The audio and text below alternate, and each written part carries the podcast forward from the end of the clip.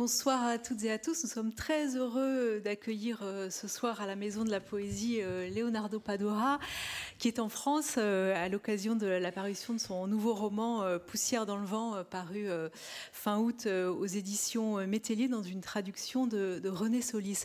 Alors, un mot pour vous donner le, déroulé de, cette soirée. Nous avons choisi de commencer par une lecture euh, que va faire euh, Pierre Beau euh, tout de suite. Alors, nous avons fait, Pierre et moi, un, petit montage du, début du roman. Alors, pour que vous ne soyez pas perdus, pour, pour ceux d'entre vous qui, n'auraient pas encore lu le livre, vous allez entendre le tout début du, roman qui se passe dans les années 2000 aux États-Unis avec deux personnages nommés Adela et, Marcos. Et puis, on, va ensuite partir à, à Cuba dans les années 1990 avec deux autres personnages, euh, Elisa et, Clara, euh, qui sont les, mères euh, des personnages précédents. Voilà, je, me tais et je, laisse la parole à Pierre. Extrait du premier chapitre, Adela, Marcos et la tendresse. Adela Fisberg entendit la sonnerie de trompette réservée aux appels familiaux et lut sur l'écran de son iPhone le mot madre sans réfléchir, car elle savait d'expérience qu'il valait mieux s'en abstenir, la jeune femme fit glisser son doigt sur l'icône verte clignotante. Loretta demanda-t-elle, comme si quelqu'un d'autre que sa mère avait pu l'appeler. Trois heures plus tôt, à l'heure du petit déjeuner, tandis qu'elle avalait avec le manque d'entrain matinal qui la caractérisait un yaourt faussement grec, mais peut-être vraiment light, accompagné de céréales et de fruits, qu'elle humait le parfum revigorant du café que Marcos préparait chaque matin, la jeune femme avait ressenti la tentation de consulter son téléphone. Cédant à cet élan inhabituel, elle avait passé en revue le journal des appels pour constater que Madré n'avait pas essayé de la joindre une seule fois depuis seize mois. Durant tout ce temps, à en croire la mémoire du téléphone, c'était toujours elle qui, luttant contre ses appréhensions, avait appelé Loretta en moyenne deux fois par mois. Peut-être parce qu'elle avait effectué un peu plus tôt cette recherche inhabituelle, Adela ne fut pas surprise. C'était comme de la transmission de pensée. À moins que ce fût seulement un caprice du hasard. Alors, sans s'autoriser à réfléchir, elle avait sauté dans le vide. Si elle survivait à la chute, elle verrait bien ce qu'il y avait au fond. Hé, Cossi, comment tu vas, toi? La voix grave, une voix de fumeuse et de buveuse. Pourtant, sa mère jurait au grand Dieu qu'elle n'avait jamais fumé et sa fille ne l'avait jamais vu boire autre chose de plus fort qu'un Bloody Mary ou deux verres de vin rouge. Cette façon tellement cubaine d'ajouter des toits un peu partout dont elle n'avait pas réussi à se défaire en espagnol et cette manie de l'appeler Cossi depuis qu'elle était bébé. Elle ne l'appelait Adela que lorsqu'elle était fâchée contre elle, voire Adela Fitzberg, en soulignant bien le prénom et le nom de famille, quand elle était très fâchée, lui confirmèrent l'évidence. Et très vite s'ajouterait son intime conviction que le coup de fil de Loretta, après tous ces mois, allait foutre sa journée en l'air. C'était donc à cela que servait sa mère Ça va bien Au boulot Je viens d'arriver oui, je vais bien. Elle n'osa pas lui demander comment elle allait, elle, et encore moins s'il y avait un problème. Surtout, ne pas lui dire qu'elle était encore une fois arrivée en retard à cause de la circulation infernale sur l'expressway dont Loretta disait qu'il contribuait à empoisonner le monde et les poumons de sa fille. Tant mieux pour toi. Moi, par contre, ça ne va pas du tout. C'est pour ça que tu m'appelles Tu es malade? Il t'est arrivé quelque chose? Quelle heure il est là-bas? Il est 6h18. Il fait noir, très noir, et un peu froid. Et non, je ne suis pas malade, pas physiquement. Je t'appelle parce que je suis ta mère et que je t'aime, Cossi. Et parce que je t'aime, j'ai besoin de te parler. Toi, tu crois que c'est possible? Bien sûr, bien sûr. Tu n'es pas physiquement malade. Mais alors, qu'est-ce que tu as, Loretta? Adela ferma les yeux et entendit un long soupir, un classique chez sa tragédienne de mère. Par une sorte de vengeance inconsciente quand sa mère la surnommait Cossi, elle, depuis toute petite, l'appelait par son prénom, Loretta, et ne lui disait madré, mère, que quand elle avait des envies de meurtre. Et avec ton copain, ça va? Cette fois, ce fut au tour d'Adéla de soupirer. On ne s'était pas dit que tu ne voulais rien savoir de mon copain, tu ne m'appelles quand même pas pour ça, hein? Encore un soupir. Plus long plus profond, authentique. La dernière fois que Loretta l'avait appelé, sa mère lui avait juré qu'elle ne s'intéresserait plus jamais à la vie intime de sa fille et lui avait une fois de plus balancé que si elle prenait plaisir à patauger dans la merde, grand bien lui fasse, en plus de sentir la merde, elle finirait par en bouffer aussi. Et Adela savait que sa mère était du genre à tenir ses promesses. Il faut sacrifier Ringo, finit par dire la voix insomniaque. De quoi tu parles, mère? Comme une avalanche soudaine, l'image du bel alaisan, avec une étoile de poils blancs sur le front à laquelle il devait son nom, Ringo Starr, avait surgi dans le cerveau de la jeune femme. Mais qu'est-ce qu'il a? La dernière fois qu'on s'est parlé, tu ne m'as pas dit? La jeune femme s'interrompit regrettant d'avoir cru que sa mère l'appelait pour lui parler de ses éternels soucis ou pour se moquer de ses relations sentimentales et de sa décision d'aller s'installer avec son copain à Hailea. Hailea, non mais j'y crois pas. Elle allait finir par y arriver, à foutre sa journée en l'air. D'ailleurs, vu ce qu'elle venait de dire, c'était déjà le cas. Des coliques. Ça fait des jours qu'on fait tout ce qu'on peut, Rick et moi, on a demandé conseil, le meilleur vétérinaire d'ici l'a pris en charge, le diagnostic définitif est tombé il y a deux jours, on lui a fait une ponction abdominale, c'est très grave. Il est trop vieux pour une opération, sauf qu'il est tellement fort, on ne voulait pas. Je le savais, mais le vétérinaire nous a confirmé qu'il n'y a pas d'autre issue possible. Mon Dieu, est-ce qu'il souffre? Oui. Depuis plusieurs jours, il est sous calmant. Adela a senti sa gorge se serrer. Il n'y a rien à faire? Non, pas de miracle. Quel âge a Ringo? Exactement le même âge que toi, 26 ans. On ne dirait pas, mais c'est un vieillard. Adéla déglutit et réfléchit avant de répondre. Alors, il faut l'aider, Loretta. Nouveau soupir au bout du fil. C'est bien ce que j'ai l'intention de faire, mais je ne sais pas si je dois le faire moi ou demander à Rick ou au vétérinaire. Fais-le toi, avec tendresse. C'est vraiment dur, tu le sais, toi Bien sûr que je le sais. Tu es comme sa mère, lança la jeune femme sans y mettre de sous-entendu. C'est ça le pire. Le pire. Toi, tu ne sais pas ce que c'est que d'être mère et de ne pas pouvoir. Les joies, les souffrances d'une mère, toi, tu n'en as pas idée. Tu as beaucoup souffert, n'est-ce pas, de ne pas pouvoir quoi? Demanda Adéla malgré elle. Malgré la solennité du moment, elle était une nouvelle fois tombée dans le piège, elle y tombait toujours, elle se prépara pour la tirade maternelle, mais la réponse de leur état l'a pris de court. C'est tout ce que je voulais te dire, savoir que toi, tu vas bien, te dire que je t'aime, fort, fort, et qu'aussi, je n'arrive plus à parler, je crois que je vais I'm so sorry. C'est seulement à cet instant qu'Adèle pris conscience que ses dernières questions étaient à côté de la plaque et que la douleur de sa mère devait être immense. Elle lui avait parlé tout le temps en espagnol, avec ce toi révélateur de sa cubanité, et renversant la logique de l'année et demie écoulée, c'était sa mère qui l'avait appelée, et qui, pour couronner le tout, avait raccroché. Elle devait être anéantie par la décision qu'il lui fallait prendre au point d'être incapable de relever le défi verbal qui s'annonçait.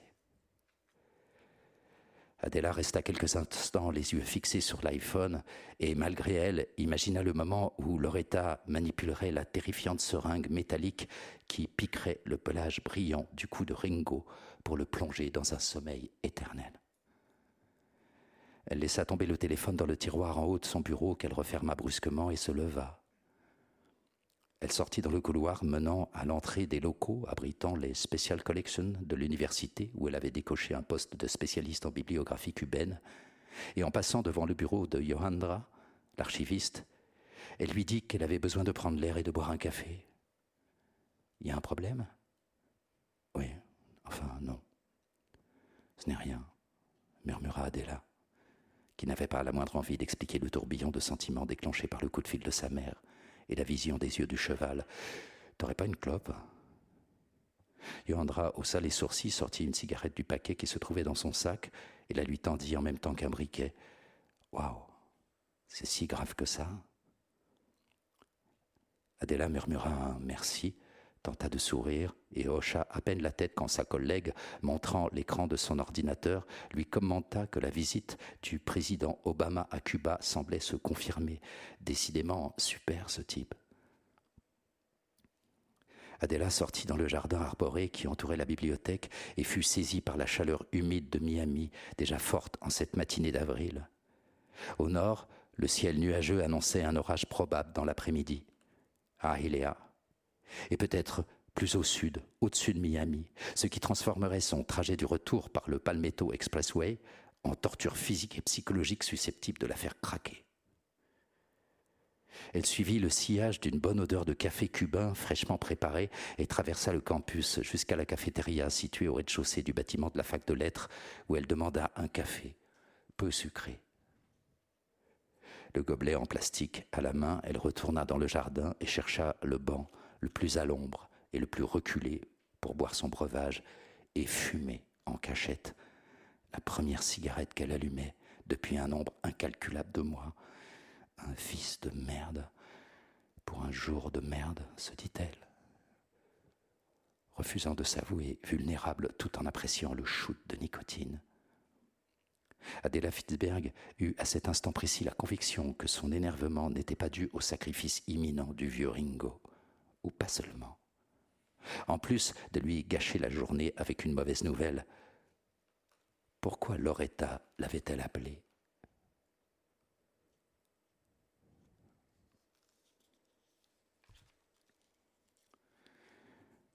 Les deux prochains extraits sont du chapitre 2, l'anniversaire. Chacun des éléments était disposé comme si la composition avait été arrangée par un artiste pour la figer dans un tableau ou une photo.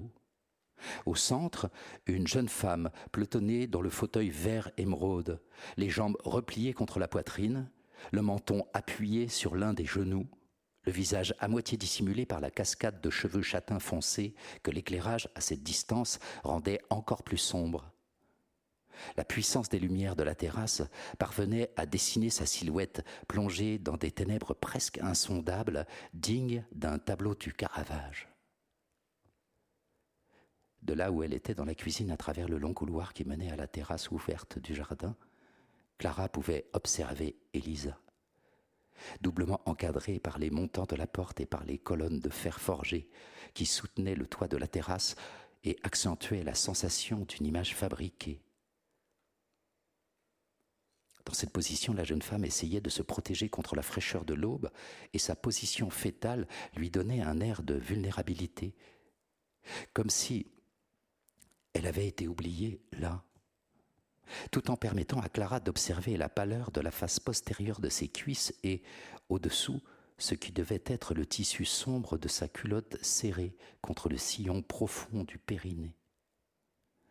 Hors du temps, en proie à des instincts aussi palpitants que réprimés, Clara eut le clair sentiment d'être dans les coulisses, en train d'attendre l'ordre d'entrer en scène pour aller s'agenouiller près de la jeune femme, lui prendre délicatement les bras, lui caresser les mains, avant d'écarter ses jambes fléchies pour plonger son visage dans son intimité et boire au plus profond d'elle.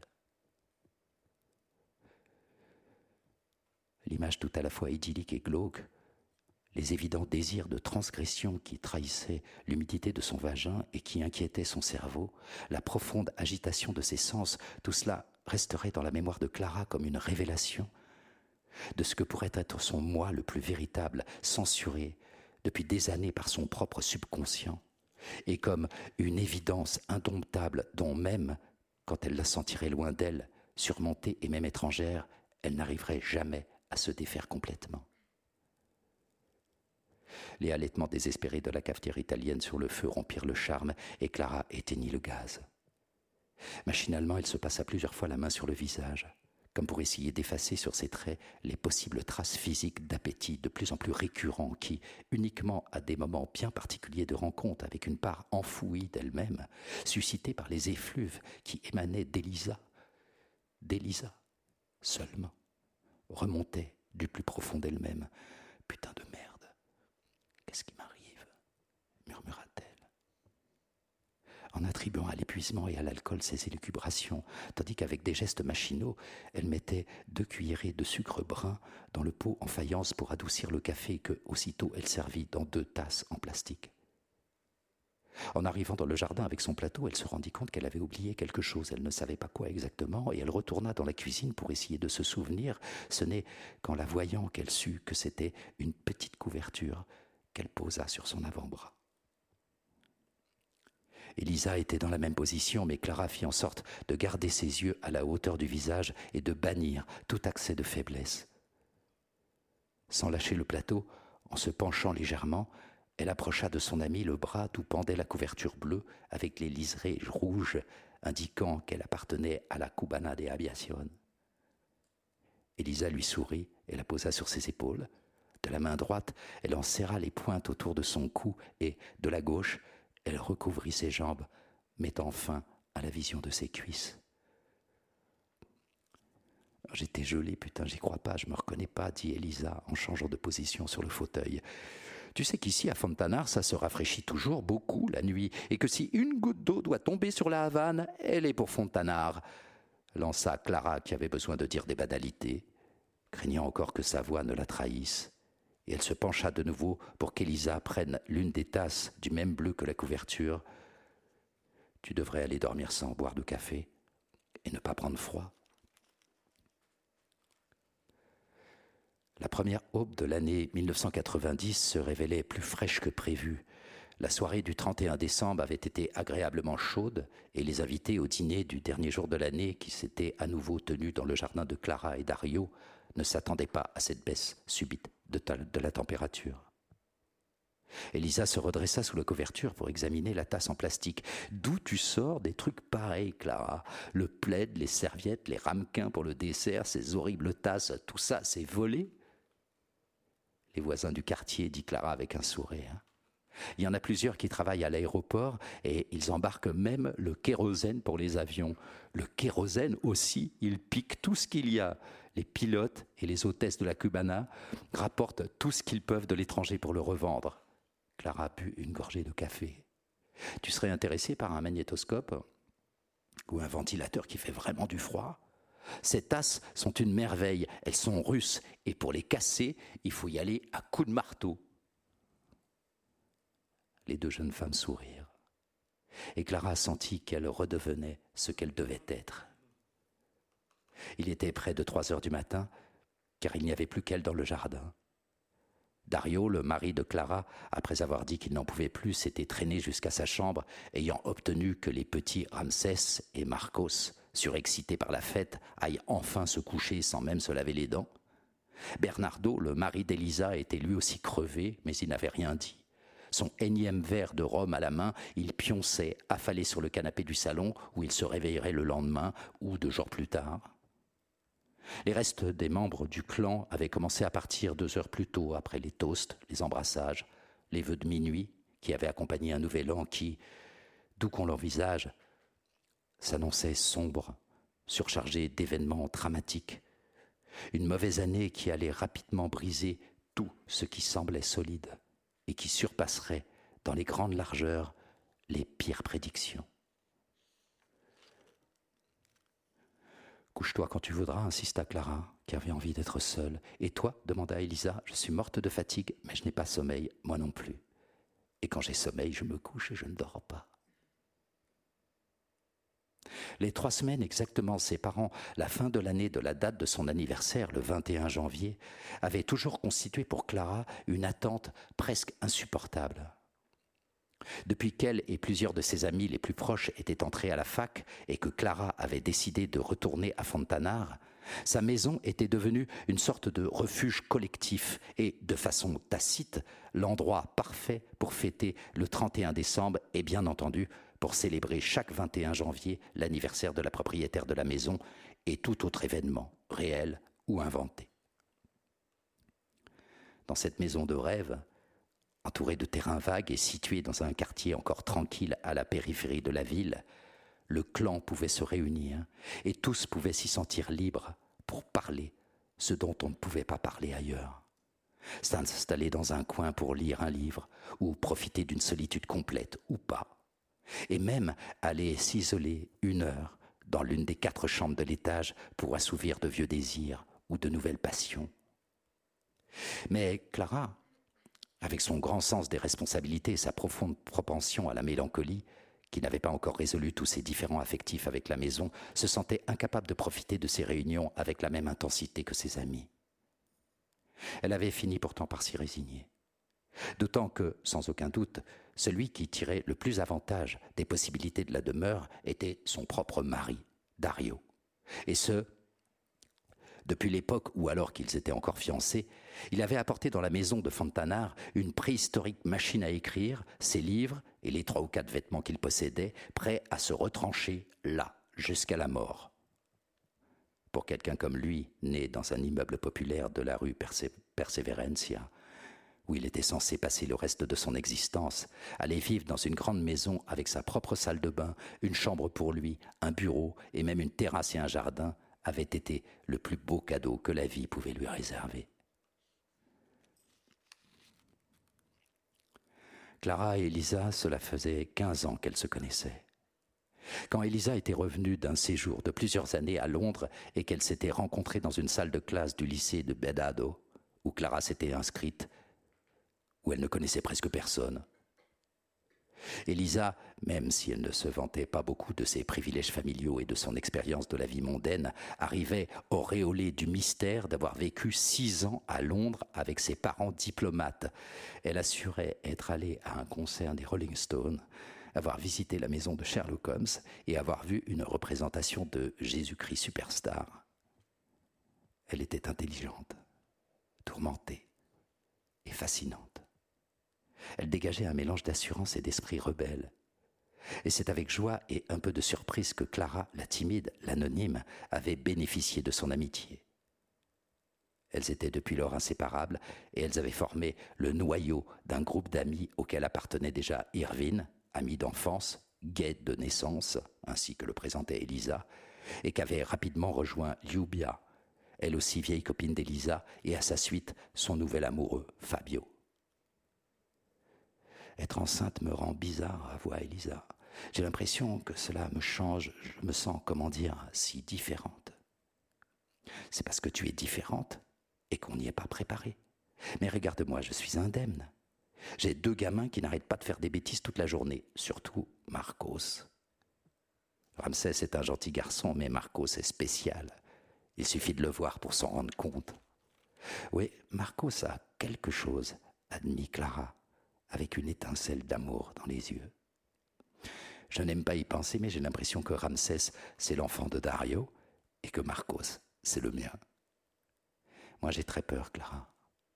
Jusqu'à ce qu'il sorte, on ne sait pas ce qu'on a à l'intérieur, dit Elisa en montrant son ventre qui saillait à peine.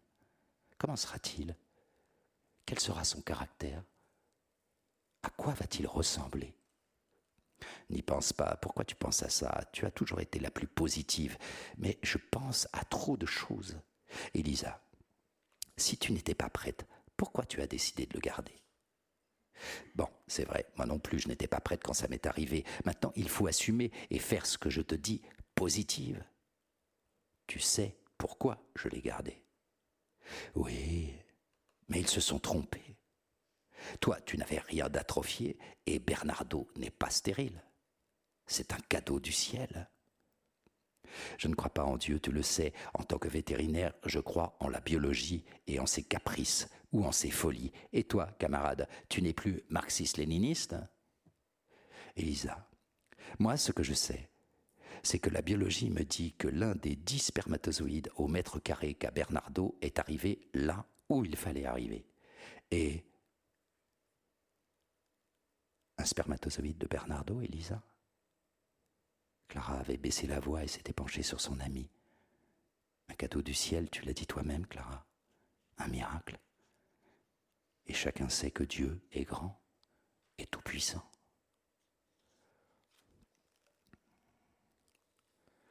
Le clan s'appelait déjà le clan quand plusieurs d'entre eux avaient découvert 1984, trois ans avant l'année choisie par Orwell pour situer sa fable d'anticipation politique. Elisa, qu'il avait apporté au conclave, avait eu accès au livre avec en guise de couverture la première page d'une revue coréenne grâce à Irvine, à qui il avait été prêté par un ami de Joël, qu'il avait hérité d'un ami qui, quelques mois auparavant, avait quitté Cuba au moment de l'exode massif par le port de Mariel. Encore sous le choc de la lecture, Elisa, avec le soutien enthousiaste d'Horatio, s'était chargée d'inciter Clara à le lire, et des années plus tard, alors que le clan était réduit à l'état de reste et que le roman avait fini par être publié à Cuba, Clara avait décidé de le relire. Dès la relecture des premières pages de l'inattendue édition cubaine d'un texte toujours considéré comme subversif par les commissaires culturels soviétiques et cubains, la jeune femme se rappellerait les 72 heures qu'on lui avait concédées en 1981 pour dévorer le livre. Cela avait été comme la traversée stimulante d'un tunnel angoissant au bout duquel l'attendait Elisa, lui projetant au visage et dans l'âme une lumière aveuglante mais pleine d'avertissement, Orwell était-il un auteur de fables particulièrement inventif ou un écrivain réaliste? Apparemment, c'était Horatio, durant la dernière année de lycée, qui avait eu l'idée de baptiser leur petit groupe Le Clan, même si tout le monde croirait ensuite que la promotrice de ce nom avait été Clara. Elle-même n'avait jamais démenti. Peut-être parce que la cellule de base avait été formée par Clara, Elisa et Irvine, auxquels s'étaient joints Liubia et Fabio. Et parce qu'ensuite, la maison de Fontana, malgré son éloignement du centre, allait devenir le noyau magnétique de la confrérie.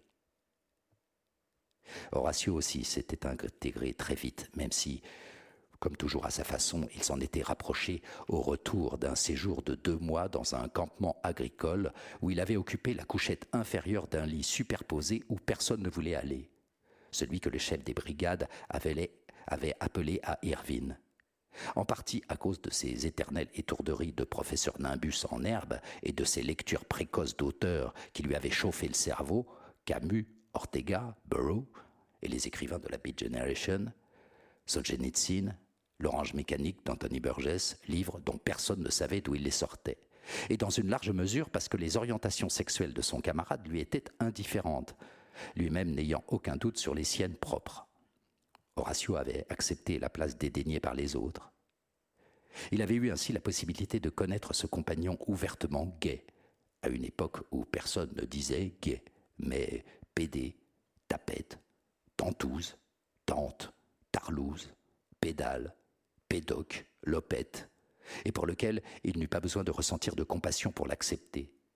Irvine se révéla si ouvert et accessible que ce fut le début d'une amitié qui allait offrir à Horatio la connexion avec le reste du groupe, même s'il ne s'y intégra pas aussi à fond que les autres. Choisissant toujours d'autres territoires pour ses aventures sentimentales, et il en avait eu beaucoup, avec un goût marqué pour des femmes approchant la trentaine, décidées, expérimentées, célibataires, divorcées et même mariées. À la suite d'Horatio était arrivé son copain, Dario, qui était dans la classe supérieure et avait déjà remarqué Clara, même si, avec la timidité qui était la sienne à l'époque, il avait tardé plus d'un an avant de passer à l'offensive et un an de plus pour faire sa conquête. À la différence des autres membres du clan, Horatio excepté, Dario n'appartenait pas à la caste de ceux qui habitaient dans des maisons élégantes et des bons appartements à Colli, Miramar ou dans le Bedado. Certains d'entre eux, Elisa, Liubea, Bernardo, étaient les rejetons de parents haut placés qui voyageaient à l'étranger et leur ramenaient des vêtements, des chaussures, des lecteurs de cassettes qu'on ne trouvait pas dans le pays. Ils avaient toujours de l'argent pour aller s'acheter le soir des glaces chez Coppelia et même aller goûter au Carmelo ou chez Potine. Dario, non.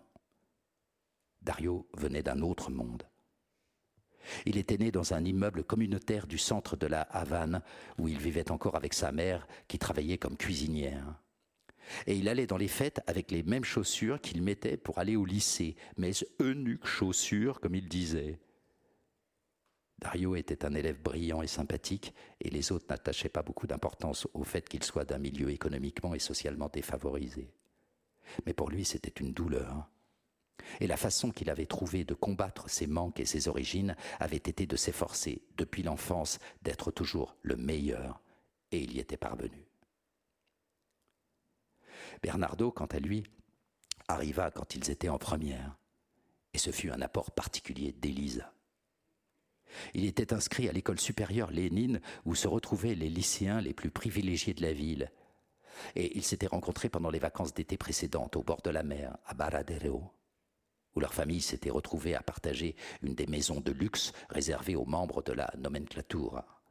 Le père d'Elisa travaillait dans une institution rattachée au ministère des Relations extérieures, et celui de Bernardo était vice-ministre de la Santé et sa mère directrice d'un institut médical. Et Bernardo, qui aspirait à devenir mathématicien spécialisé en informatique, était non seulement intelligent, un élève exceptionnel selon beaucoup, un jeune homme bien dans sa peau, sûr de lui, mais en plus, pour friser la perfection, un très beau garçon, grand, bien nourri, les cheveux cuivrés, et des yeux verts sombres qui lui donnaient un air de mystère. Et pour couronner le tout, il était aussi un bon joueur de basket et de volet. Le mec parfait pour quelqu'un comme Elisa.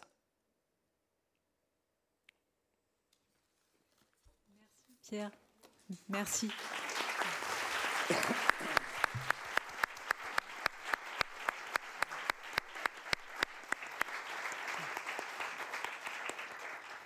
Vous avez donc entendu, euh, grâce à Pierre, le, début de, Poussière dans le vent, qui est euh, Leonardo Padura, un roman euh, foisonnant qui se passe entre Cuba et les États-Unis et, et, aussi l'Europe entre les années 1990, les années 2000, les années 2010. Et euh, vous avez entendu euh, la, présentation des, personnages euh, principaux, un groupe puisque le roman s'articule autour d'un groupe de, huit personnages qui ont formé un, groupe appelé le Clan. Et à travers cette histoire, vous revenez sur ce qui s'est passé à, Cuba dans les années 1990 et notamment sur la période de crise économique aiguë pendant laquelle les Cubains ont manqué absolument de tout, de nourriture, d'électricité, de produits de première nécessité. Mais Poussière dans le vent est aussi un, grand roman euh, sur l'amitié, sur, euh, sur l'exil, sur la filiation, et il mêle euh, des enjeux intimes et des enjeux politiques. On peut peut-être commencer cette discussion par, cette idée de, de l'amitié. J'ai eu le sentiment, en vous lisant Leonardo Padura, que cette photo autour de laquelle le roman se déploie vous lui aviez donné vie. Euh, est-ce que vous, vous aviez envie d'écrire d'abord un grand roman sur l'amitié à l'épreuve du temps?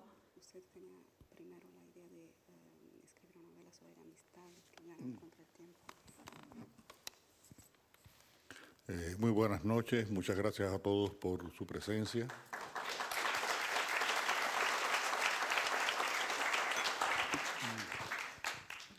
Muchas gracias a nuestro amigo, el actor que, que ha leído una parte de los textos.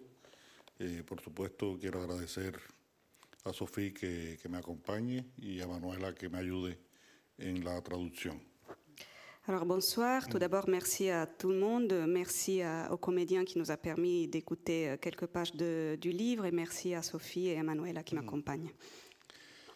Eh, esta es una novela en la que yo quería decir muchísimas cosas y creo que dije muchísimas cosas. Ah, celui-ci est un roman dans lequel je voulais dire beaucoup de choses et je crois que j'ai dit beaucoup de choses. Es una novela que, que se venía de alguna manera eh, acumulando dentro de mí hasta que llegó el momento de, del parto. C'est un roman qui quelque part euh, prenait forme euh, en moi jusqu'au moment de l'accouchement. Eh, temas como eh, el exilio, eh, la amistad, la pérdida de ilusiones, los encuentros fortuitos o desafortunados, son historias que, que me persiguen durante muchos años. euh, des sujets tels que l'exil, l'amitié, la perte des illusions, les rencontres. Euh, c'est des sujets voilà, qui m'ont suivi pendant longtemps.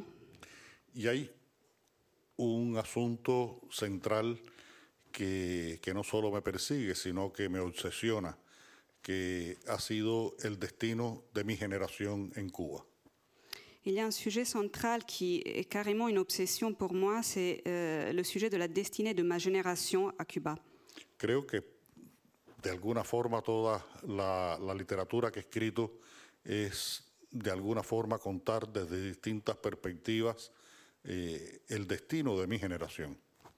Je crois quelque part que toute la littérature que j'ai produite euh, tourne autour de ça, c'est-à-dire le récit de l'histoire de ma génération euh, raconté euh, à partir de différents points de vue.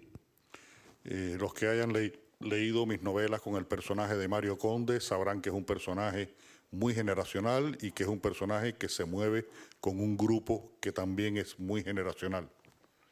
Ceux d'entre vous qui ont lu mes livres euh, avec euh, le protagoniste Mario Conde savent qu'il s'agit d'un personnage très générationnel, euh, entouré d'un groupe de personnages euh, aussi générationnels.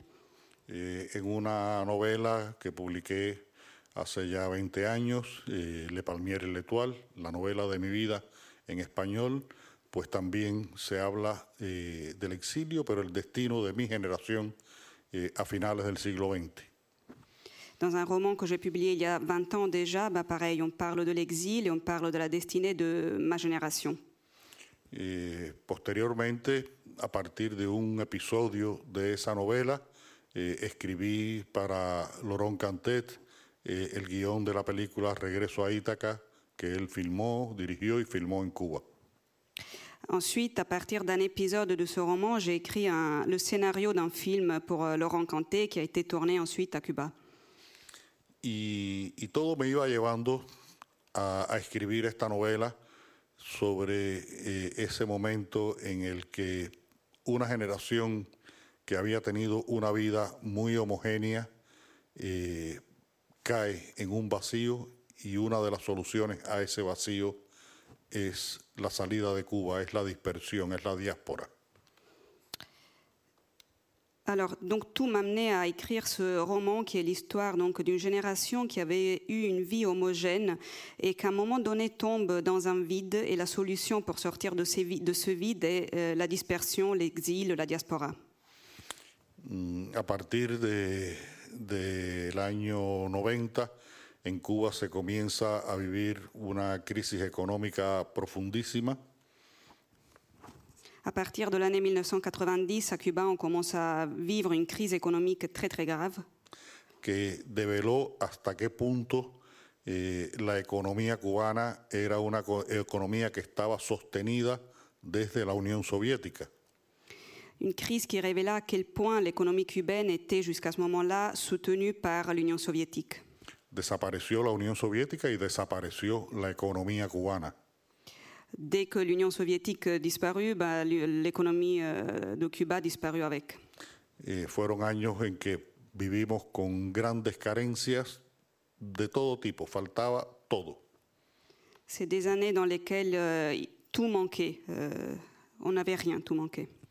Y, y es un momento en el que mucha gente busca una opción desesperada, individual, casi definitiva, que es irse de Cuba, ir a buscar una vida en otro lugar. Et c'est un moment à partir duquel beaucoup, de, duquel beaucoup de gens ont trouvé une option qui était une option désespérée, individuelle et définitive, qui était celle d'aller chercher une vie meilleure en dehors de Cuba. Los cubanos no inventamos nada con irnos del lugar al que pertenecemos cuando las cosas se ponen malas en el lugar al que pertenecemos. Nous, les Cubains, on n'a rien inventé quand on a euh, décidé de quitter euh, le lieu où on vivait pour aller chercher fortune ailleurs. Évidemment, on l'a pas inventé, ça. Eso ha sucedido muchas veces a lo largo de la historia, sigue sucediendo y a veces en situaciones incluso mucho más dramáticas que la de Cuba. Cela est- voilà, s'est produit plusieurs fois dans l'histoire, ça continue d'ailleurs de se produire et souvent dans des situations bien plus dramatiques que celles de Cuba. No tengo que, que hablar aquí del tema de los movimientos migratorios desde África hacia Europa, porque todos lo conocen perfectamente. Ce n'est pas nécessaire de rappeler ici tous les mouvements migratoires euh, qui vont de l'Afrique vers l'Europe parce que tout le monde les connaît.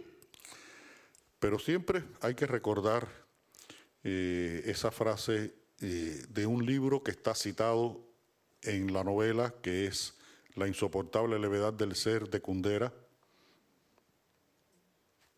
Mais il convient de rappeler une phrase qui est citée dans, le, dans un livre dont, voilà, qu'on cite dans mon roman une, de, de Kundera, eh, en el que él dice, nadie se va del sitio en que es feliz. une phrase dans laquelle il dit Personne ne quitte un endroit où il est heureux. Eh, la pérdida de la posibilidad de la felicidad impulsó a mucha gente a salir de Cuba. La perte de la possibilité du bonheur, c'est quelque chose qui a poussé beaucoup de personnes à quitter Cuba. Y otras personas, pues, como es mi caso, hemos decidido seguir viviendo en Cuba. Alors que d'autres, et c'est mon cas, ont décidé de rester vivre à Cuba. Viviendo en Cuba con, con- a veces con muchas dificultades, dificultades de las que no podemos escapar prácticamente ningún cubano normal. En vivant, bien sûr, euh, parmi beaucoup de difficultés, difficultés euh, desquelles aucun Cubain ne peut s'échapper. Y esto hace que, que el tema de, de por qué alguien se va y por qué alguien se queda eh, se convierta eh, en un tema conflictivo dentro de esta novela. Et c'est la raison pour laquelle le sujet voilà, de cette double option, euh, pourquoi certains euh, s'en vont alors que d'autres restent, euh, est un sujet conflictuel dans le livre. Pero creo que uno de los personajes de la novela que, que ya les fue presentado, el personaje de Clara, da la respuesta eh, más mm, contundente, más efectiva a esa disyuntiva, irse o quedarse. Mais je crois que l'un des personnages qui vous a été présenté, euh, Clara, euh, répond de la manière la plus efficace possible à cette euh, option euh, de voilà, à cette euh, double possibilité rester ou partir. Clara dice, todas las razones para irse de Cuba son válidas, Clara dit toutes les raisons pour quitter Cuba sont valables todas las razones para quedarse en Cuba también son válidas. et toutes les raisons pour rester sont également valables. Lo importante es que respetemos una y respetemos otras. Ce qui compte, c'est que on respecte les uns et les autres. Mais cette génération, euh, Leonardo Padura, votre génération, vous choisissez euh, de l'observer à travers les yeux euh, de la génération de leurs enfants. Puisqu'on l'a entendu, le roman commence à Miami dans les années euh, 2000, où se rencontrent Adela et, Marcos. Alors c'est très intéressant du, point de vue de l'exil, puisque Adela est, euh, la, fille du- d'une mère qui lui a absolument tout caché de son passé cubain, et au contraire, son petit ami Marcos est un, un immigré récent. Alors cette confrontation est, vraiment intéressante. Et ça, donne un, regard euh, extérieur sur, euh, sur cette génération qui, qui est la vôtre. Sí, aquí eh, en esta novela, como tiene un recorrido de, de casi 20 años de, de historia mm, reciente, Oui, effectivement, dans ce roman euh, qui, euh, avec lequel il y a une- un parcours d'une histoire de 20 années euh, d'histoire récente, eh, aparecen mm, dos generaciones de cubanos que, que se quedan o se van. donc on retrouve deux générations de Cubains qui euh, restent ou qui partent. Y cuando lean la novela verán que, que las motivaciones de una y otra generación cambian. Et en lisant le roman, vous verrez que les motivations, les raisons d'une génération et de l'autre changent, sont différentes. Las actitudes ante el exilio de una y otra generación son diferentes. L'attitude, la vision de l'exil d'une génération et de l'autre sont différentes. En el caso de este personaje de, de Marcos, mm, es muy importante la manera en que él sale de Cuba y en la manera en que trata de adaptarse a su nueva vida fuera de Cuba. En ce qui concerne le personnage de Marcos, ce qui est important, c'est la manière dont il quitte Cuba et la manière dont il essaye de s'adapter à sa nouvelle vie en dehors de Cuba. Él se va de Cuba porque ya no podía seguir viviendo en Cuba. Il quitte Cuba parce qu'il ne pouvait plus continuer à vivre euh, à Cuba. Pero no por las eh, razones políticas que tal vez se puedan pensar, sino porque trabajaba en un lugar en el que robaban tanto que si no se iba de Cuba terminaba en la cárcel. Et non pas pour les raisons politiques qu'on pourrait imaginer ou soupçonner, mais tout simplement parce qu'il travaillait à un endroit où il y avait une telle corruption, on volait tellement qu'il aurait pu finir en prison. Lo curioso es que este personaje nunca se considera un ladrón, no se considera un delincuente, se considera alguien que en términos cubanos resolvía. La chose drôle, c'est que ce personnage ne se considère à aucun moment euh, comme un voleur, euh, comme un délinquant, mais euh, comme, pour le dire en, en termes cubains, comme quelqu'un qui résout les choses, qui trouve des solutions. Y cuando llega a, a un nuevo mundo geográfico, cultural, político en los Estados Unidos, pues eh, en lugar de tratar de adaptarse a ese mundo, lo que trata es de adaptar ese mundo a sus códigos. Et quand il arrive dans ce nouveau monde différent du point de vue évidemment géographique, culturel, politique, euh, les États-Unis, euh, il n'essaye pas vraiment de s'adapter à ce nouveau monde, mais il essaye d'adapter ce monde à ses codes cubains. Y eso mm, es posible porque existe en el condado de Miami-Dade, en el sur de la Florida, una ciudad que se llama Hialeah. Et cela est possible parce qu'il existe euh, dans la région de Miami une ville qui s'appelle Hialeah. Hialeah es eh, territorio conquistado por los cubanos en tierras del imperio. Hialeah est une espèce de territoire conquis par les Cubains euh, dans la terre euh, de, de- de l'Empire. En Hialeah eh, se habla en cubano, se come en cubano, eh, la gente vive en cubano. Euh, à Hialeah, on parle cubain, on mange cubain, les gens vivent à la cubaine. Mm, Les voy a contar, no tiene que ver con la novela, pero para que tengan una idea de cómo pueden funcionar las cosas en Hialeah. Je vais vous raconter quelque chose qui n'a pas for- forcément de lien direct avec le roman, mais pour que vous voyez comment ça se passe en Hialeah. Una de las muchas personas que entrevisté, con las que hablé para entender eh, la lógica de, de este lugar tan peculiar, Une des personnes avec qui j'ai eu l'occasion de discuter, de parler pour comprendre la logique de cet endroit si particulier, eh, es un lugar donde el 97% de la población habla español. c'est un endroit d'ailleurs où le 97% de la population parle espagnol. eh, y los pocos norteamericanos anglos que quedaban eh, han ido huyendo espantados de, ese, eh, de esa invasión que les ha llegado. Et les quelques Américains qui, qui restaient euh, au fur et à mesure quittaient l'endroit euh, euh, épouvanté par cette invasion. Pues me contaba un médico cubano, eh, oncólogo, que trabaja en el Hospital General de Hialeah, Et donc un médecin cubain, oncologue, qui travaille à l'hôpital de Hialeah, me racontait que le pasó algo que, que- que le ha pasado en varias ocasiones. qu'il lui arrivait quelque chose, d'ailleurs, qui lui arrivait plusieurs fois. Tenía un paciente cubano eh, al que se le había diagnosticado un cáncer. Il y avait un patient cubain auquel on avait fait un diagnostic de cancer. y él le estaba indicando eh, los tratamientos que se iban a seguir, no sé, quimioterapia, en fin, un tratamiento para combatir el cáncer.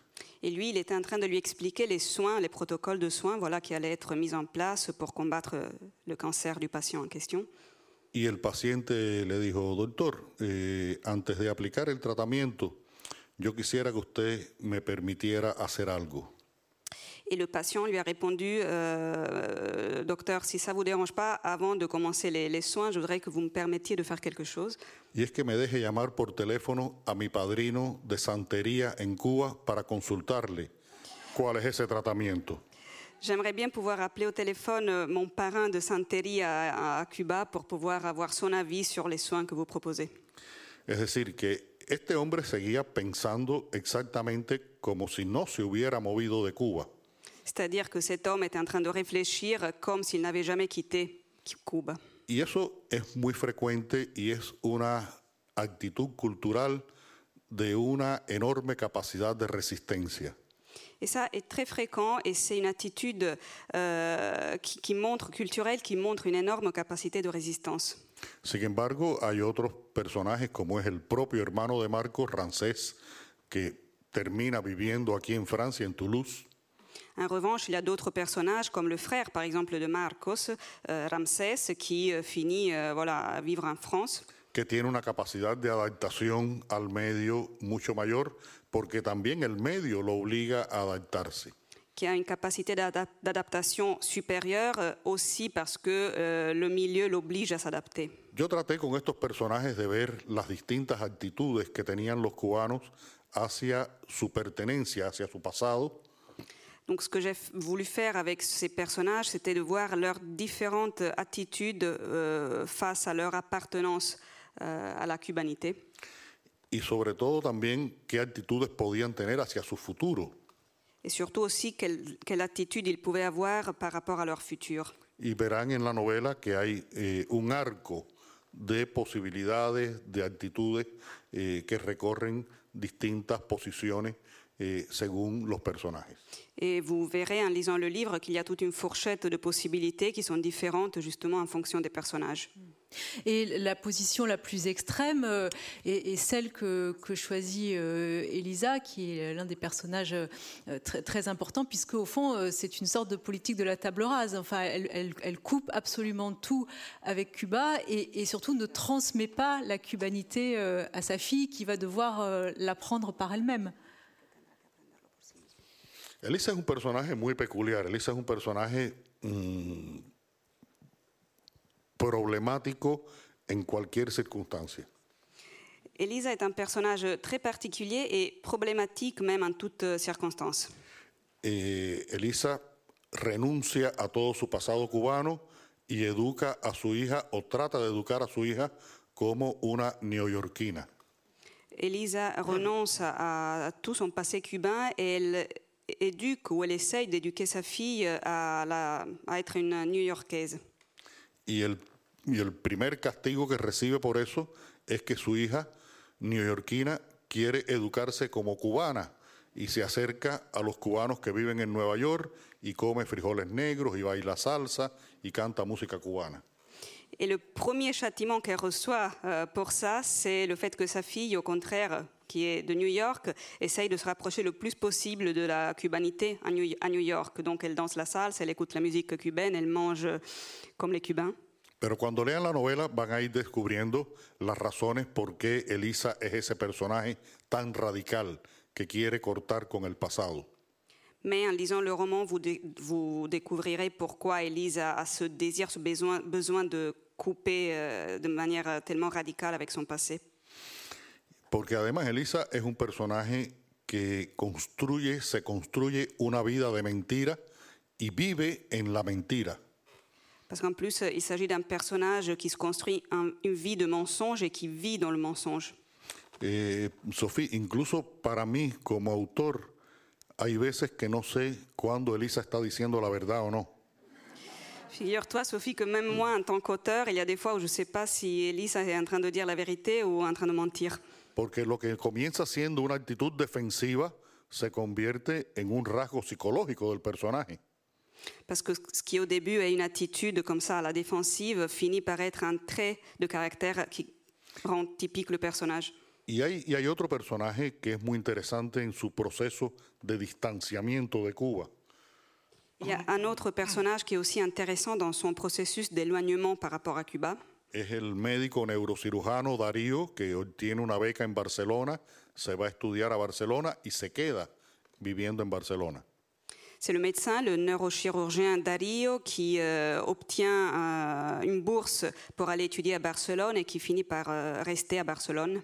Y este personaje se trata de convertir en el más catalán de los catalanes. Et ce personnage, il essaye de devenir plus catalan que les Catalans. Y, y puede parecer a veces hasta, hasta ridículo la, la actitud de, de Darío, Et son attitude, l'attitude de Dario, peut paraître parfois même ridicule, porque los verdaderos catalanes esto, no se creen que este cubano que llegó hace cuatro años eh, es más catalán que ellos, por supuesto. Parce que les vrais Catalans, bien sûr, euh, ils n'y croient pas trois secondes au fait que ce Cubain qui vit à Barcelone depuis quatre ans est, euh, est plus catalan qu'eux. Pero cuando entendemos eh, de qué está huyendo Darío, eh, comprendemos por qué quiere alejarse lo más posible de lo que fue. Mais quand on découvre de quoi Dario est en train de s'échapper, alors on comprend pourquoi il a ce besoin de justement de mettre de la distance. Eh, creo que, que cada persona mm, tiene eh, razones para pertenecer o para alejarse.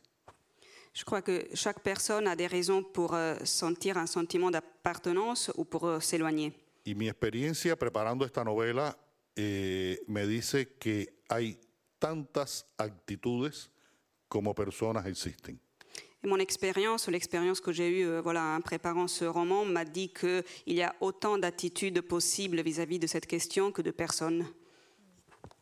Il y a euh, beaucoup euh, d'énigmes dans ce roman, euh, Leonardo Padura. Alors, il y, a, deux énigmes principales, qui est celle autour de la, paternité de, de Adela, donc la, fille de- d'Elisa, et puis une autre énigme autour de la mort du personnage de, méchant, au fond, hein, qui, est, Walter, un, peintre dont on ne sait pas bien s'il s'est suicidé, s'il a été tué. Comment avez-vous construit ce roman je, trouve que la, construction est, est- est vraiment très brillante. Vous arrivez à tenir le lecteur en, haleine comme, le, ferait un, auteur de, de roman policier. Comment avez-vous travaillé la, structure de ce roman? Eh, la estructura de esta novela es, es muy complicada y me costó, fue un ejercicio de gran concentración poder construirla. La structure de ce roman est très complexe et ça a été un exercice euh, de concentration important pour moi, euh, justement, de, de pouvoir euh, travailler dessus. Como ustedes oyeron, la historia empieza en el 2016 contándose mm, la vida en Miami de Marcos y Adela. Comme vous l'avez euh, entendu tout à l'heure, le roman commence en 2016 euh, avec le récit de la vie à Miami euh, de Marcos et Adela. Y ahí se produce un acontecimiento que, que va a cambiar el rumbo de, de ese, de ese desarrollo que veníamos siguiendo.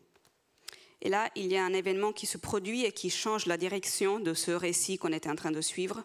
Y eso nos lleva entonces a dar un salto al pasado. Et cela nous amène à, à faire un saut dans, dans le passé. Yo tenía al comenzar a escribir la novela bastante claros estos dos primeros capítulos. Alors, quand j'ai commencé à écrire ce roman, pour moi, c'était euh, plutôt clair ce que je voulais faire avec les deux premiers chapitres. Y cuando terminé de escribirlo, lo que me pasó fue que me asomé al vacío.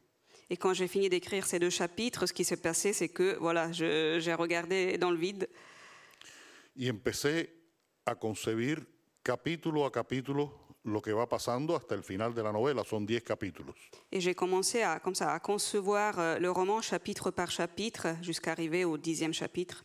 Le dedicaba un capítulo más a un personaje, otros personajes eran secundarios, otros no aparecían. El capítulo siguiente cambiaba los personajes.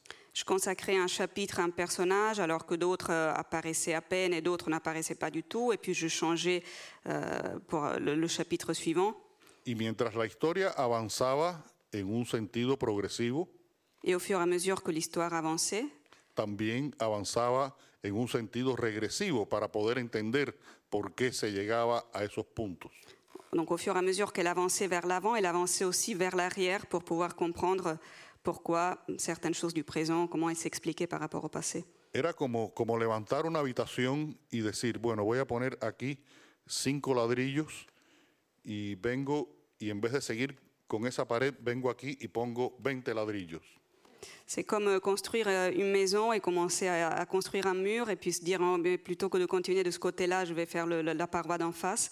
Y entonces después venía a la pared del fondo y, y ponía cuatro. Et ensuite, euh, voilà, j'allais vers la, par- la paroi du fond et j'avançais avec celle-là. Hasta que todo eso se fue levantando y fue cogiendo la forma definitiva. Jusqu'à ce que tout cela prenne sa forme euh, définitive. Eso implicaba un esfuerzo de concentración muy grande porque eran muchos personajes a través de mucho tiempo histórico. Cela demandait évidemment un effort de concentration important parce qu'il y a beaucoup de personnages et sur un temps euh, long. Sur, euh, voilà. 25 años y alrededor de 12 personajes, eh, algunos más protagónicos, pero 12 personajes importantes. Donc sur une période de 25 années, 12 personnages, certains plus importants que d'autres, mais quand même 12 personnages. Y en medio de eso, eh, cuestiones que saben unos y otros no saben. Et au milieu de tout ça, des, des- des- des choses que certains personnages savent et que d'autres ne savent pas. Y cuestiones que unos cuentan de una manera y otros cuentan de otra. Y no se sabe cuál es el que dice la verdad o el que dice la mentira. Et des questions que certains personnages racontent d'une certaine manière et d'autres d'une autre manière, sans qu'on sache lequel dit la vérité, lequel est en train de mentir.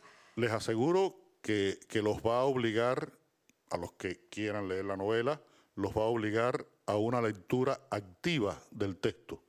Je vous assure, pour ceux d'entre vous qui voudront lire le roman, que ça va vous obliger à une lecture active. No eh, porque haya un- una hija que no se sabe quién es el padre, no se imaginen una telenovela brasileña. C'est pas parce qu'il y a une fille dont on ne connaît pas l'identité du père que vous pouvez imaginer euh, un feuilleton euh, brésilien. Es, es un ejercicio que, que les va, como mismo me exigió a mí una gran concentración, a los lectores les va a exigir una concentración. Tout comme moi, pour l'écrire, j'ai eu besoin de voilà d'une grande concentration. Vous aussi, euh, en tant que lecteur, vous aurez besoin de la même concentration. Y eso es algo que a mí me satisface mucho. Et ça, c'est quelque chose qui me donne beaucoup de satisfaction. Yo creo que los lectores son inteligentes Moi, je crois que les lecteurs sont intelligents. Y si yo puedo hacerlos probar su inteligencia, pues estamos desarrollando las neuronas de los lectores. Et si je peux prouver votre intelligence, ben, on est en train de développer les neurones des lecteurs. Y bueno, mm, hay cosas que, que se saben y cosas que al final de la novela uno no está seguro si la sabe o no. Así que se los digo desde ahora. Bon, il y a des choses qu'on sait, qu'on comprend, et puis d'autres que même à la fin du roman, on n'aura toujours pas compris. Donc euh, voilà, vous êtes prévenus. Euh, On a entendu euh, tout à l'heure dans, la lecture de Pierre une, référence au roman de George Orwell 1984, qui est pour vos personnages une sorte de point de bascule, qui est au fond le début peut-être du désenchantement. Est-ce que ce, ce roman euh, a été important pour vous comme, comme prise de conscience euh, politique?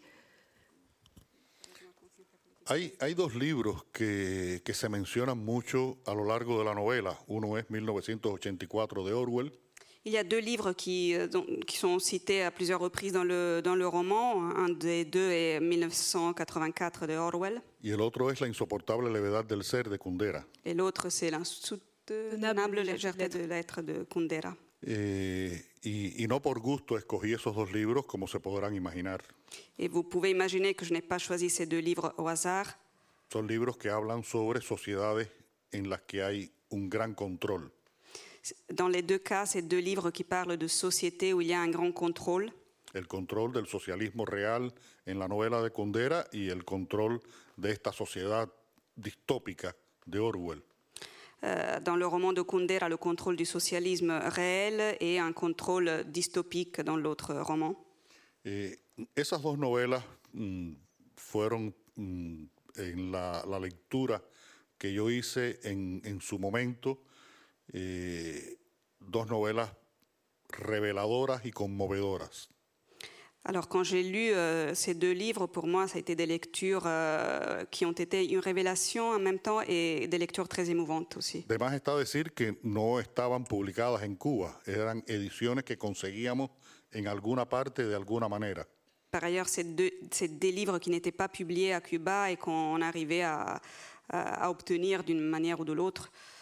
Y, y son dos libros que, que me han acompañado mm, a lo largo de los años y de los que en cada lectura que hago voy descubriendo eh, nuevas maneras de interpretarlo. C'est des livres qui m'ont accompagné au, long- au fil des années et euh, à chaque fois que je les relis, je découvre de nouvelles manières de les interpréter. Y, y están ahí para, para establecer un, un contexto universal de la sociedad del control.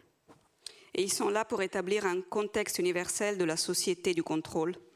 En mi novela hay personajes que, que tienen miedo, Dans mon roman, il y a des personnages qui ont peur, hay personajes que no se sabe si son delatores, si son eh, de la policía secreta, des personnages dont on ne sait pas s'ils appartiennent à la, à la police euh, secrète, hay personajes con los que uno tiene poca confianza de hablar determinadas cosas, des personnages envers lesquels on est un peu méfiant quand on veut euh, parler de certains sujets.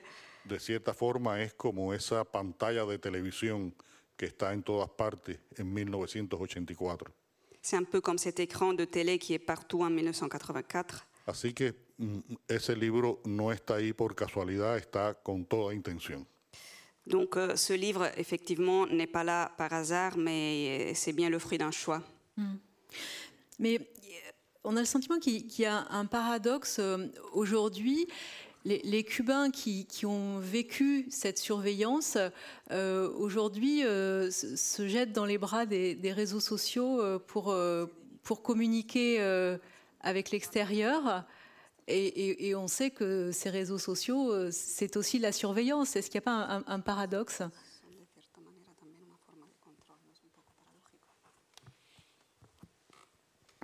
El tema de las redes sociales tiene infinitas lecturas.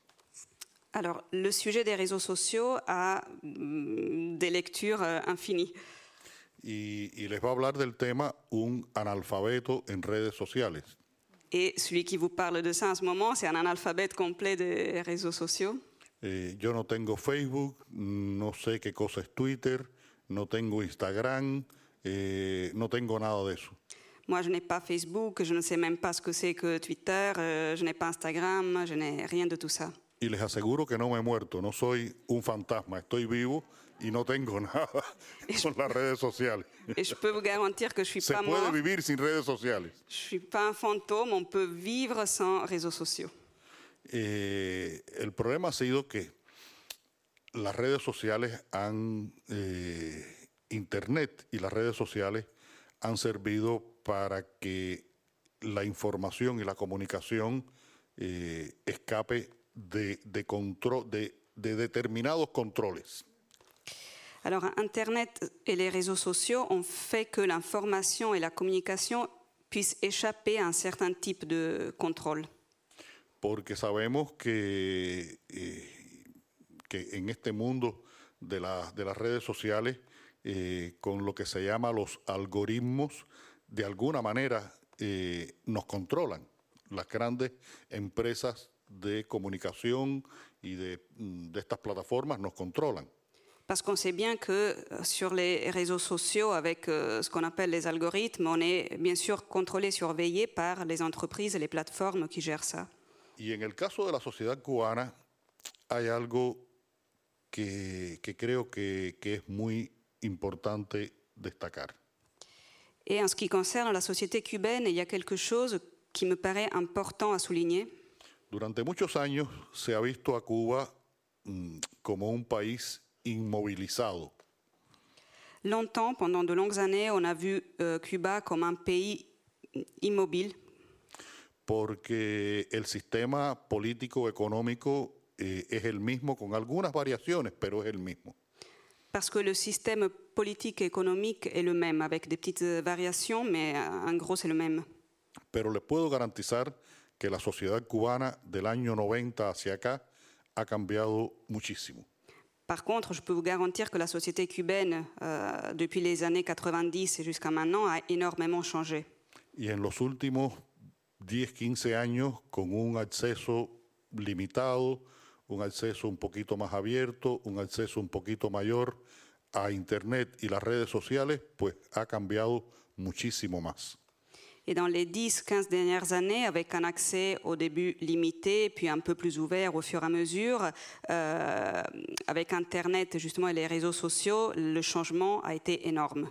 Durante mucho tiempo el gobierno cubano mm, mantuvo eh, un control férreo de la Internet. Longtemps, le gouvernement cubain a gardé un contrôle strict sur l'Internet.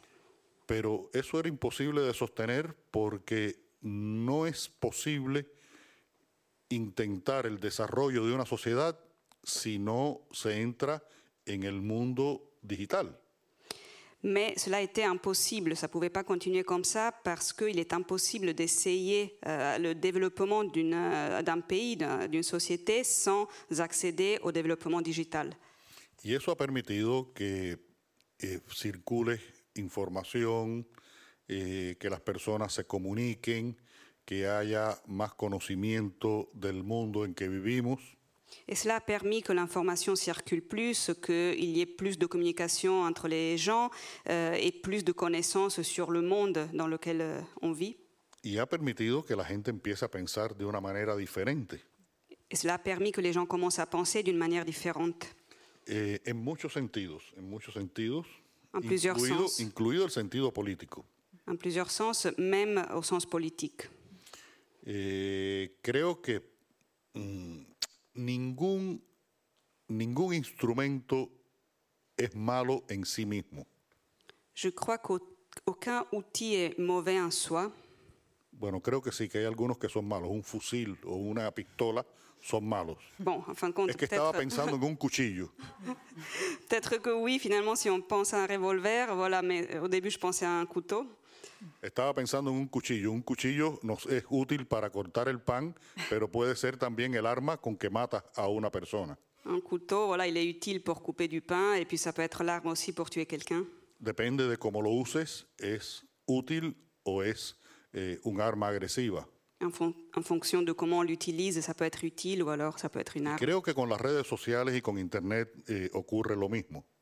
Et je crois qu'avec les réseaux sociaux, avec Internet, c'est la même chose. A mí lo que más me preocupa es cómo mm, se desarrollan eh, campañas de odio, se transmiten informaciones falsas, eh, se acusa sin pruebas a personas.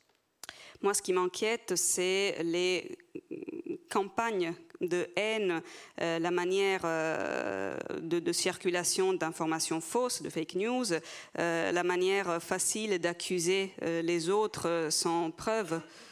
Lo que antes ocurría eh, en una esquina, en un bar, ahora se pone en las redes sociales. Y dices que eh, la vecina, eh, bueno, dices cualquier disparate. Ce qui avant pouvait se passer euh, dans un coin de rue ou dans un bar, euh, bah, maintenant ça se passe sur les réseaux sociaux où tu peux dire tout et n'importe quoi. Y especialmente en mi caso, eh, que no conozco mucho, dije soy un analfabeto en el tema, Et particulièrement dans, dans mon cas, je vous le disais, je connais rien euh, au sujet, je suis un alphabète euh, euh, dans ce sens-là. lo que más me molesta es ver los eh, seudónimos que tanta gente utiliza en las redes sociales. Ce qui me dé- dérange le plus, c'est de voir les pseudonymes que beaucoup de gens utilisent sur les réseaux sociaux. Eso me parece que eh, es una falta de ética eh, muy grave y, y bueno, pero tenemos que también convivir con esa falta de ética. Ça me paraît un problème éthique, un manque d'éthique euh, plus euh, très grave avec lequel de toute manière on doit cohabiter. On a vu euh, cet été, au mois de juillet, euh, des images de manifestations à Cuba. On, on a entendu des gens qui réclament de la nourriture, qui réclament plus de liberté. Est-ce qu'on peut comparer la, la situation actuelle à ce qui s'est passé dans les années 1990 No, creo que, que es diferente de lo que ocurrió en los años 90. Non, je crois que c'est différent de ce qui s'est passé dans les années 90.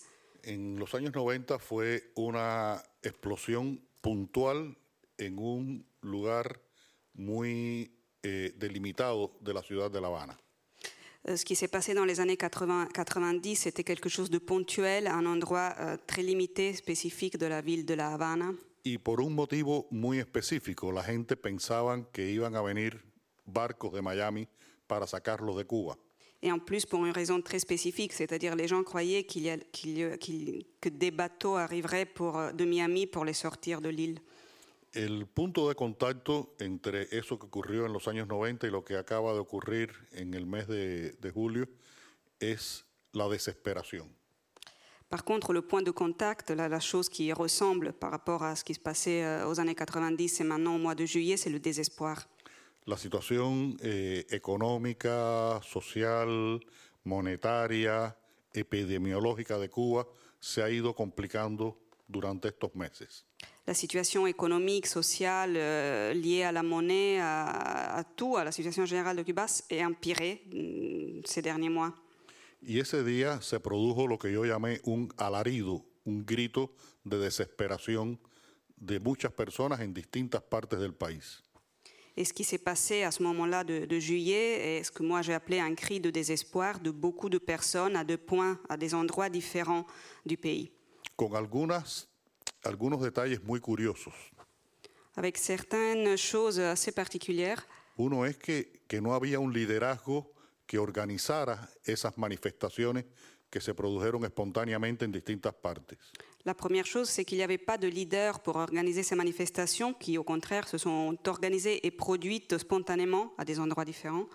Y la segunda es que en esa sociedad del control con la pantalla del televisor, las autoridades cubanas quedaran sorprendidas por esas manifestaciones. Et la deuxième chose, c'est que dans une société du contrôle, euh, les autorités cubaines soient surprises euh, par ces manifestations. Y les aseguro que en Cuba cuando quieren saber algo, lo saben. Et je vous garantis qu'à Cuba, quand ils veulent savoir quelque chose, ils le savent. Y este movimiento mm, de desesperación eh, ocurrieron cosas que, que son muy significativas. Et pendant ce mouvement de désespoir, euh, il s'est passé des choses qui sont très importantes et significatives. Eh, hubo mucha gente que pidió comida, eh, que decían que tenían hambre, eh, gentes que incluso mm, eh, invadieron eh, mercados donde se venden productos. Il y a eu beaucoup de monde qui euh, réclamait de la nourriture, qui disait qu'ils qu'ils avaient faim, d'autres qui ont carrément envahi des marchés où la nourriture était vendue. Pero creo que lo más mm, notable y a lo que más hay que atender es que hubo personas que gritaron pidiendo libertad. Mais je, crois que la chose la plus remarquable et qu'il faut regarder avec le plus d'attention, c'est qu'il y a eu des gens qui demandaient la liberté. Eh, y eso es algo muy serio, es mucho más serio que el pan. Et ça, c'est quelque chose de sérieux, beaucoup plus sérieux que le pain. Y yo creo que las autoridades cubanas tienen que mm, intentar encontrar una solución para ese nivel de desesperación y para ese grito de libertad. Et je crois que les autorités cubaines doivent essayer de trouver une solution pour ce hum, cri de désespoir et cette demande. Est-ce que vous, en, en tant qu'écrivain, euh, vous- vous êtes surveillé ou est-ce qu'on vous laisse tranquille?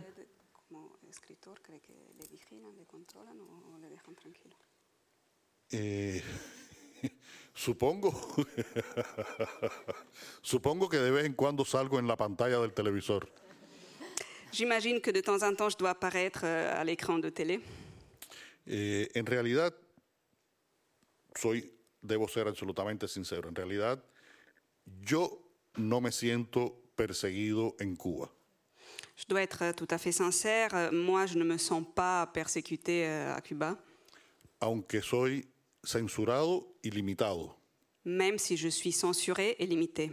Digo censurado y limitado porque son dos categorías distintas de, con- de- de- de censura. Son dos categorías de censura. Je dis censurée et limitée parce que c'est comme deux catégories de niveaux différents de censure. Por ejemplo, en el año 2014-2015, eh, la película Regreso a Ítaca, de la que yo escribí el guion para Laurent Cantet, fue censurada de un festival de cine de La Habana. Par exemple, en 2014-2015, le film Retour à Ithaca de Laurent Canté, dont j'avais écrit le scénario, a été censuré lors d'un festival de cinéma à La Havane. Y en el año 2015 yo gano el premio eh, Princesa de Asturias de las Letras, un premio importante para la cultura cubana y se mencionó casi por equivocación en el noticiero de televisión del mediodía y no se volvió a hablar de ese premio en Cuba, nunca más. Euh, un autre exemple, en 2015, euh, j'ai reçu le prix Princesse des Asturies de littérature, qui est un prix très important, euh, aussi euh, connu évidemment à Cuba. Et ben, cette info est passée vite fait, presque par erreur, aux infos de, de midi et jamais plus, jamais plus on en a parlé. Hace como cuatro o cinco años, en, en una ciudad cercana de La Habana que se llama Matanzas, eh, me daban el premio de la ciudad, el premio de honor de la ciudad. Il y a 4 ou 5 ans, dans une ville près de La Havane qui s'appelle Matanzas, j'étais censée recevoir euh, le prix de la ville. Y, y una periodista joven se acercó a, a mi esposa Lucía y le dijo, Lucía, tengo que decírtelo porque me muero de vergüenza. Et une journaliste jeune s'est approchée de, de ma femme, Lucia, et lui a dit Lucia, il faut que je te le dise parce que je meurs de honte. Eh, tengo que publicar que se ha dado el premio de la ciudad de Matanzas, pero no puedo mencionar el nombre de quien lo recibió, de Padura. Je suis censée publier un article en disant que le prix de Matanzas a été attribué, euh, mais je ne peux pas euh, citer le nom du- de celui qui l'a gagné, de Padura. Pero a la vez debo decir que eh, tengo el Premio Nacional de Literatura de Cuba, Et en même temps, je dois dire que j'ai le prix national de littérature de Cuba. que prácticamente todos mis libros, incluido El hombre que amaba a los perros, se ha publicado en Cuba. et que pratiquement tous mes livres, euh, y compris euh, L'homme qui, euh, Qui aimait les chiens. qui aimait le chien, euh, a été publié à Cuba. Eh, que he obtenido ocho veces el premio de la crítica al mejor libro del año J'ai reçu huit fois le prix de la critique euh, comme meilleur livre de l'année. y hace unos meses me entregaron la medalla Alejo Carpentier por la obra de la vida. Et il y a quelques mois, on m'a attribué le prix Alejo Carpentier pour euh, l'œuvre de, de la vie. Eh, no sé en última instancia cuál es la lógica que está detrás de todo ese eh, retrato difícil de... Es como un, una- un rostro de Picasso que tiene como tres perfiles. En fin de compte, j'arrive pas trop à voir la logique qu'il y a derrière tout ça. C'est un peu comme un tableau de Picasso euh, avec euh, différentes euh, perspectives. Y lo más simpático es que cuando esta medalla que me dieron era un acto en el que la recibían otras personas y salió en la televisión. La chose euh, drôle, c'est que le- lors de l'attribution voilà, de cette médaille qu'on vient de me donner, il y avait d'autres personnes qui la, qui la recevaient aussi et l'info est passée à la télé. Se vio a casi todos los que recibían la medalla y yo nunca aparecí. Et on a vu défiler presque tous ceux qui recevaient la médaille et moi, je voilà, j'apparaissais pas. Et ce qui vous permet d'aller et venir euh, euh, librement entre, entre l'Europe et Cuba, entre la- l'Amérique et, et- et Cuba, c'est le fait que vous avez la, la citoyenneté espagnole? No, me ayuda mucho poder viajar a, a Europa y más en estos momentos la ciudadanía española. Cela m'aide beaucoup, effectivement, et notamment en ce moment, d'avoir la citoyenneté espagnole. Si, si ahora yo mm, tuviera que pedir un visado español para venir, una visa Schengen para venir a España y venir a Europa, eh, posiblemente no me lo concedieran. Très, très probablement, si je devais demander en ce moment un visa espagnol pour voyager, euh, très probablement, je ne l'obtiendrais pas. por, por causa de las restricciones de la pandemia, no, no por otro motivo que las restricciones de la pandemia. À cause des limitations liées à la pandémie, évidemment. Pas. Prácticamente los consulados eh, europeos y latinoamericanos en Cuba están cerrados. Les consulats euh, européens et latino-américains à Cuba sont fermés pratiquement. Eh, entonces somos, mi esposo y yo, muy privilegiados de que podemos viajar gracias a que tenemos un pasaporte europeo. Et donc, ma femme et moi, on a le privilège de pouvoir voyager parce que justement, on a un passeport euh, européen. Y esperamos ser un poco más privilegiados la semana que viene cuando tengamos además un pasaporte sanitario. Et on espère avoir encore plus de privilèges à partir de la semaine prochaine, quand normalement on aura un pass sanitaire. Euh, Je voudrais qu'on termine, euh, Leonardo Padura, sur, sur le sens de, de ce titre, Poussière dans, dans le vent, qui est un, un hommage euh, au groupe Kansas. Euh, C'est une chanson que, que vous écoutiez euh, dans les années 1990 No, esta es una canción de los años 70 del grupo Kansas. Alors non, ça en fait c'est une chanson des années 70 du groupe euh, Kansas. que era eh, junto con Blood, Sweat and Tears, Chicago, eh, Creedence, los grupos que oíamos en aquellos años.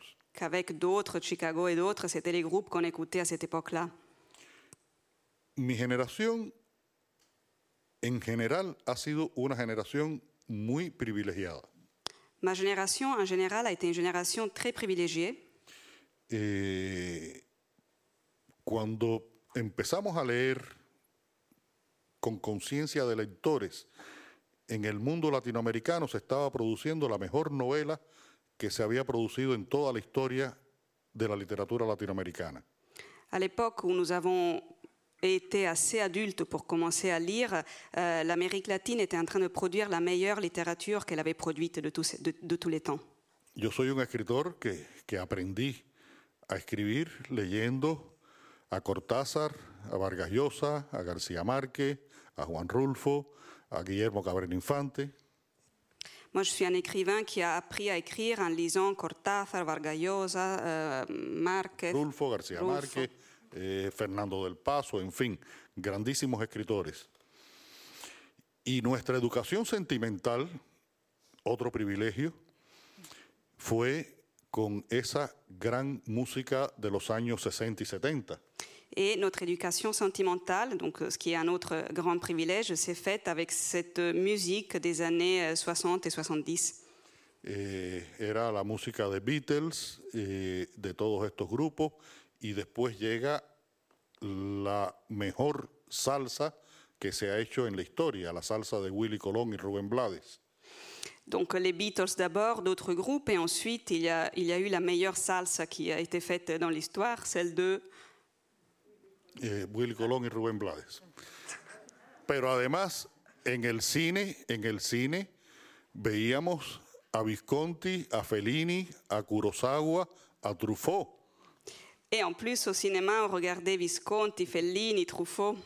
eh, Ettore Scola, eh, Baida, eh, bueno, en fin, que, que crecimos en un momento cultural eh, de los más generosos que ha tenido la historia del arte. Enfin bref, on a grandi dans un moment culturel qui a été parmi les plus généreux pour, euh, pour l'art. Pero este no iba a ser el título de la novela. Mais c'est vrai que celui-là n'allait pas être le titre de- du roman.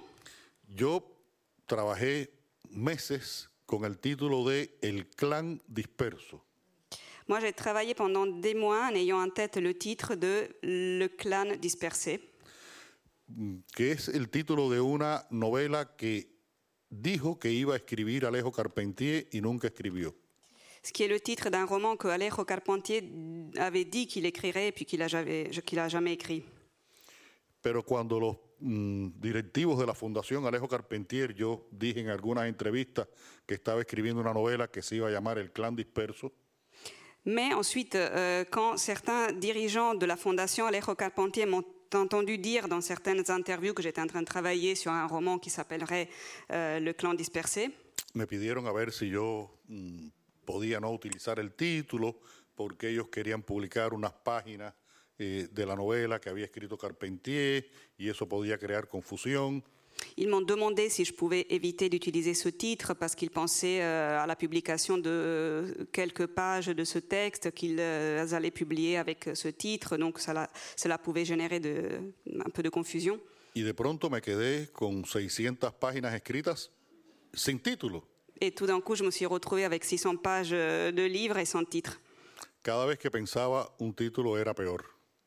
À chaque fois qu'un titre me venait à l'esprit, c'était pas le bon. Y ya prácticamente iba a entregar la novela a mis editores en España cuando estuvimos en México en marzo del año pasado.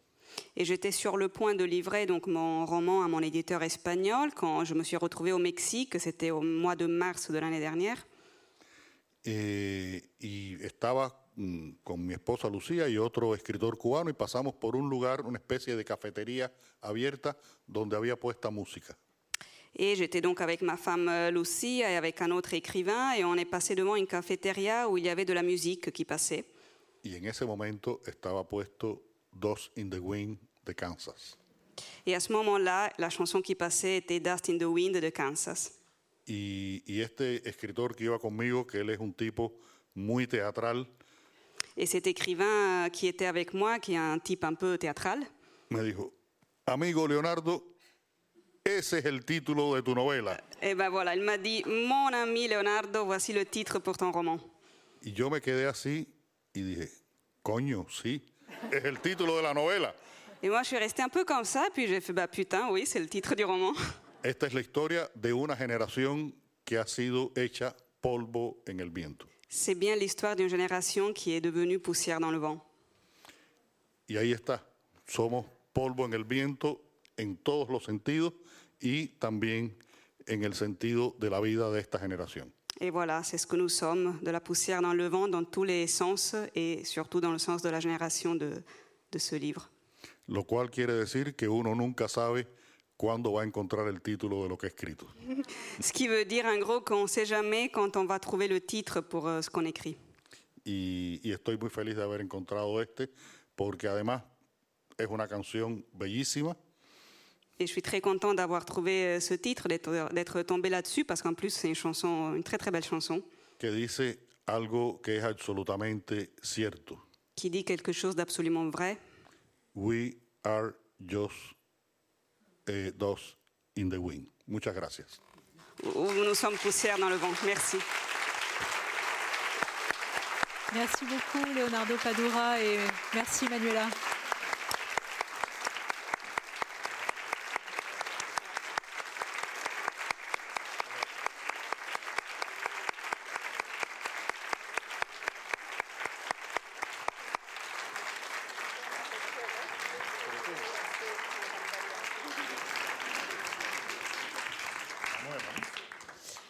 Merci à toutes et à tous pour votre attention.